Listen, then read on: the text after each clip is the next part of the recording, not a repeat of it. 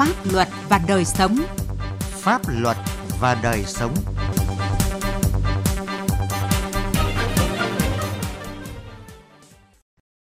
Kính chào quý vị và các bạn. Chương trình Pháp luật và đời sống hôm nay có những nội dung sau.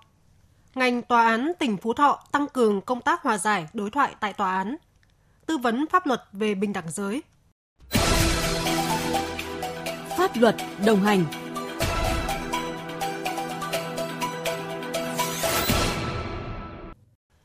quý vị và các bạn, hòa giải đối thoại tại tòa án có vai trò giải quyết các vụ việc dân sự và các khiếu kiện hành chính bằng sự tự nguyện thi hành của các đương sự mà không cần tổ chức các phiên tòa xét xử. Qua đó, hạn chế tranh chấp, khiếu kiện kéo dài, tiết kiệm chi phí, thời gian, công sức cho các đương sự, giảm áp lực cho các cơ quan tòa án. Tại tỉnh Phú Thọ, sau hơn một năm triển khai luật hòa giải đối thoại tại tòa án đã đạt được những kết quả tích cực, góp phần ổn định tình hình an ninh trật tự tại địa phương – Ghi nhận của phóng viên Quang Chính. Vì những mâu thuẫn nảy sinh trong cuộc sống dẫn đến tình cảm vợ chồng sứt mẻ, không thể hàn gắn, chị Bùi Thị Nụ ở phường Minh Nông, thành phố Việt Trì đã viết đơn ly hôn. Thời gian đầu, quá trình hòa giải giữa đôi bên gặp khó khăn. Hòa giải viên khi giải quyết vụ việc đã dành nhiều thời gian lắng nghe tâm tư, nguyện vọng của cả hai phía. Từ đó tích cực làm cầu nối giúp vợ chồng anh chị giảm mâu thuẫn, nhất là về việc nuôi con. Vụ việc hòa giải thành đầu tháng 6 vừa qua, Tòa án Nhân dân thành phố Việt Trì đã ra quyết định công nhận thuận tình ly hôn mà không phải đưa ra xét xử vụ việc. Chị Nụ và người chồng cũ tuy giờ không còn chung sống dưới một mái nhà nhưng đều thoải mái về tư tưởng và cùng có trách nhiệm nuôi dạy con. Bà Trần Thị Thu Hương, hòa giải viên hòa giải thành vụ việc của chị Bùi Thị Nụ chia sẻ, để các đương sự đồng thuận hòa giải. Các hòa giải viên phải quan tâm thu thập thông tin, tìm hiểu rõ vấn đề mấu chốt sự việc – bên cạnh đó, nắm vững kiến thức pháp luật để đưa ra lý lẽ, dẫn chứng, thuyết phục.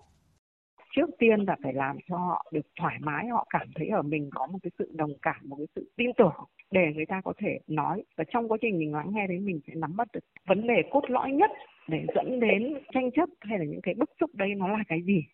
Khi mà mình đã nắm được cái cơ bản nhất của cái mâu thuẫn thì đầu tiên mình khơi gợi lại họ những các cái truyền thống của gia đình họ, con người họ sau đó sẽ nói rộng ra là đến những cái mối quan hệ, giả sử như là tình làng, nghĩa xóm, tình anh em, cái tình hình chung ở cái địa bàn đó. Và cuối cùng thì mình mới đưa ra là cái việc này nó nên như thế này, nên như thế kia, nó vừa phù hợp với giá trị này mà nó lại vừa đúng với quy định của pháp luật. Không có cái gì ngoài hai từ, lắng nghe, thấu hiểu và kiên trì. Hòa giải trong tố tụng dân sự ngày càng đóng vai trò quan trọng đối với việc giải quyết tranh chấp tại tòa án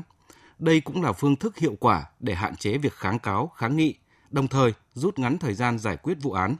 Khi các bên đồng ý với cam kết hòa giải sẽ góp phần hàn gắn những rạn nứt, ngăn ngừa tranh chấp, nâng cao ý thức pháp luật của người dân và giữ ổn định trật tự xã hội. Để triển khai thực hiện luật hòa giải đối thoại tại tòa án, Tòa án Nhân dân tỉnh Phú Thọ đã ban hành kịp thời các văn bản hướng dẫn hai cấp tòa án và chuẩn bị đầy đủ điều kiện về cơ sở vật chất cũng như lựa chọn để bổ nhiệm các hòa giải viên. Ông Đỗ Ngọc Tuấn, tránh án Tòa án Nhân dân tỉnh Phú Thọ cho biết, các hòa giải viên đều là những thẩm phán, kiểm sát viên đã nghỉ hưu, các luật sư am hiểu về pháp luật, có phẩm chất đạo đức, có uy tín, kỹ năng, phương pháp hòa giải, đối thoại, tâm huyết, nhiệt tình để tham gia vào hoạt động hòa giải, đối thoại. Toán tỉnh đã lựa chọn bổ nhiệm 43 hòa giải viên cả cấp tỉnh và cấp huyện đủ về số lượng và đảm bảo về chất lượng. Trong đó thì có 5 hòa giải viên cấp tỉnh, rồi còn lại là 38 hòa giải viên ở cấp huyện. Và sau đó cũng đã bố trí ờ, cho các hòa giải viên được tập huấn theo các chương trình của toán tối cao khắc phục những cái khó khăn bước đầu thì cũng bố trí được cái phòng hòa giải và phòng làm việc của hòa giải viên tạo điều kiện cho các hòa giải viên thực hiện nhiệm vụ được phân công là đơn vị có số lượng án dân sự, hôn nhân gia đình, hành chính và kinh doanh thương mại khá cao. Trung bình mỗi năm, Tòa án Nhân dân thành phố Việt Trì tiếp nhận gần 1.000 vụ việc. Theo ông Ngô Sĩ Quý, tránh án Tòa án Nhân dân thành phố Việt Trì, để giảm áp lực xét xử, Tòa án thành phố đã chú trọng công tác hòa giải giữa các nguyên đơn và bị đơn, tạo điều kiện cho các bên thống nhất giải quyết vụ án. Qua hơn một năm thực hiện cái luật hòa giải này đã làm cho nhân dân giảm những cái chi phí và thuận tiện cho nhân dân Ví dụ những cái vụ việc đơn giản hoặc là có thể là phức tạp khi mà đương sự nộp đơn đến tòa án, thì ờ, chúng tôi cũng đã có bộ phận hành chính tư pháp tiếp nhận đơn và hướng dẫn, giải thích cho nhân dân được biết về luật hòa giải đối thoại tại tòa án. Thế và cũng rất nhiều đương sự là chọn để giải quyết qua cái con đường hòa giải đối thoại tòa án và nhân dân cũng ờ, thấy rằng là những cái vụ việc được hòa giải đối thoại tòa án thì rất là nhanh chóng, thủ tục là đơn giản. Hơn một năm triển khai luật hòa giải đối thoại tại tòa án ở Phú Thọ đã có hàng trăm vụ việc được hòa giải thành, nhiều mâu thuẫn, tranh chấp tồn tại từ nhiều năm được giải quyết triệt đề bằng sự tự nguyện, thỏa thuận của các bên đương sự, hạn chế phiên tòa xét xử. Điều này không chỉ giúp tiết kiệm chi phí thời gian, công sức cho các đương sự và cơ quan liên quan mà còn giảm tải áp lực cho các cơ quan tòa án khi không phải tổ chức các phiên tòa xét xử.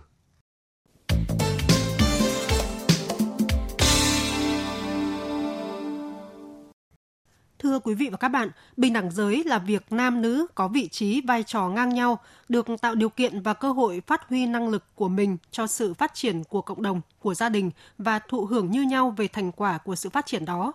Nhằm xóa bỏ phân biệt đối xử về giới, pháp luật hiện hành có nhiều quy định khá cụ thể. Để giúp quý vị và các bạn hiểu rõ hơn về nội dung này, luật sư Trần Tuấn Anh, giám đốc công ty luật Minh Bạch, đoàn luật sư Hà Nội sẽ giải đáp một số tình huống. Thưa luật sư ạ, trong nhiệm kỳ tới, chị Vi Thị Ngân muốn tự ứng cử đại biểu Hội đồng Nhân dân cấp huyện. Chị Ngân muốn biết pháp luật quy định như thế nào về bình đẳng giới trong lĩnh vực chính trị ạ? Thưa chị Ngân, theo quy định tại Điều 11 của Luật Bình đẳng giới năm 2006 ấy, quy định về bình đẳng giới trong lĩnh vực chính trị cụ thể như sau. Thứ nhất là nam, nữ bình đẳng trong tham gia quản lý nhà nước, tham gia các hoạt động xã hội. Thứ hai là nam nữ bình đẳng trong việc tham gia xây dựng và thực hiện các cái hương ước, quy ước của cộng đồng hoặc là quy định, quy chế của cơ quan tổ chức.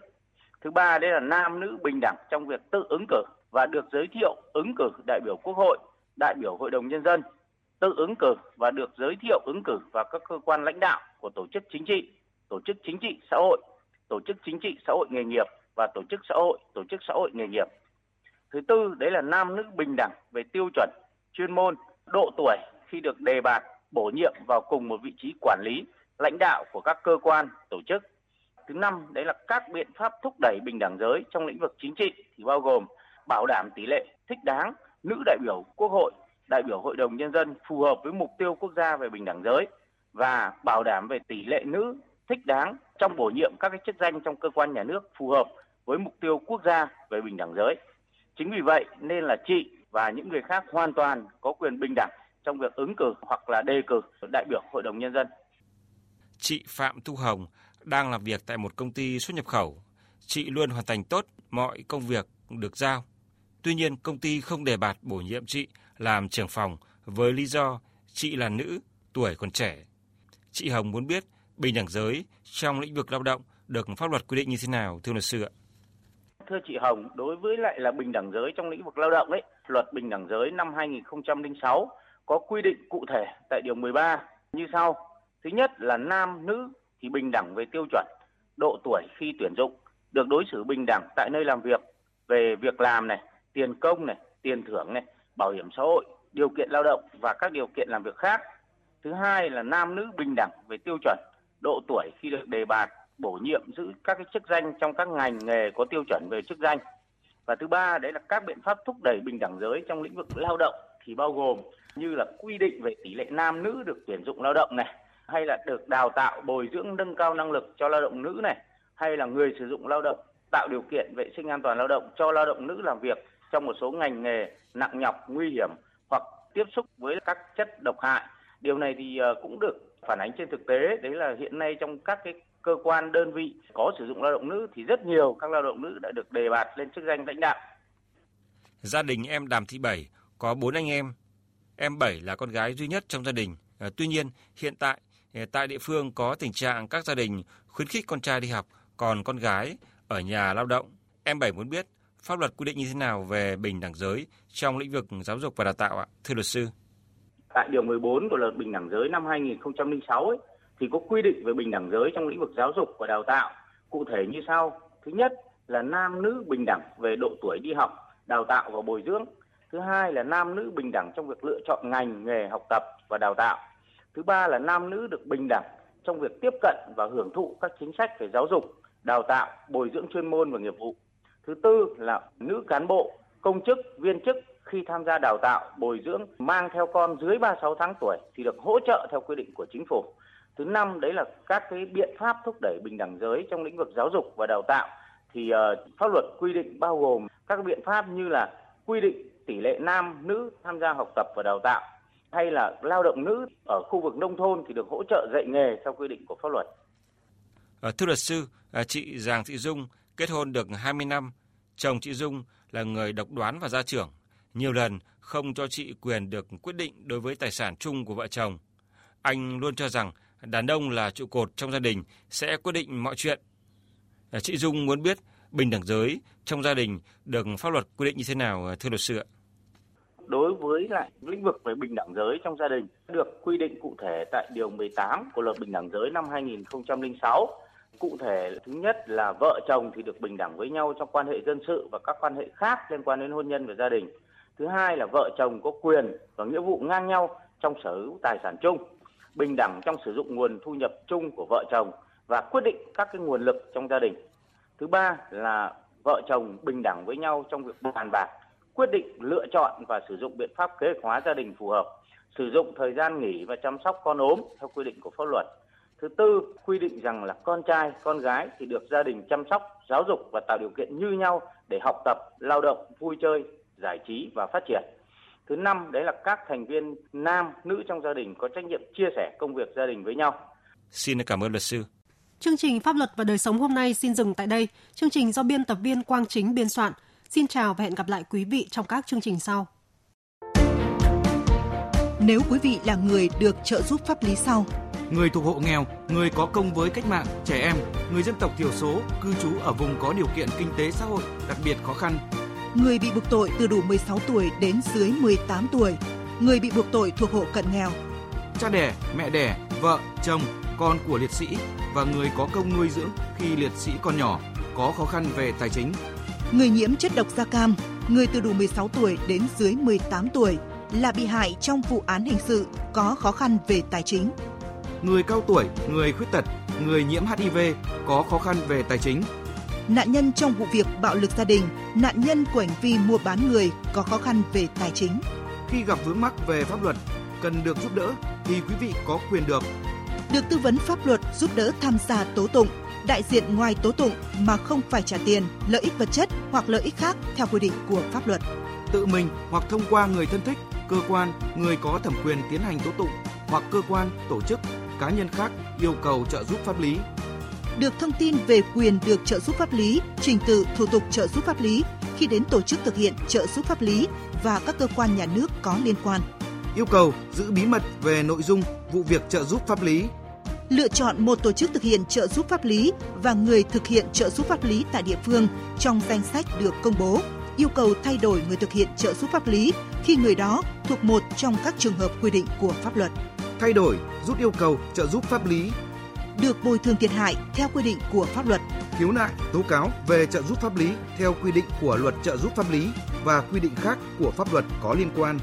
Khi quý vị gặp vướng mắc về pháp luật trừ lĩnh vực kinh doanh thương mại, hãy đến Trung tâm trợ giúp pháp lý nhà nước nơi cư trú tại 63 tỉnh thành phố trên cả nước để được giúp đỡ miễn phí. Hoặc hãy gọi về Cục trợ giúp pháp lý Bộ Tư pháp theo số điện thoại 024 62 73 9641 để được hướng dẫn cụ thể.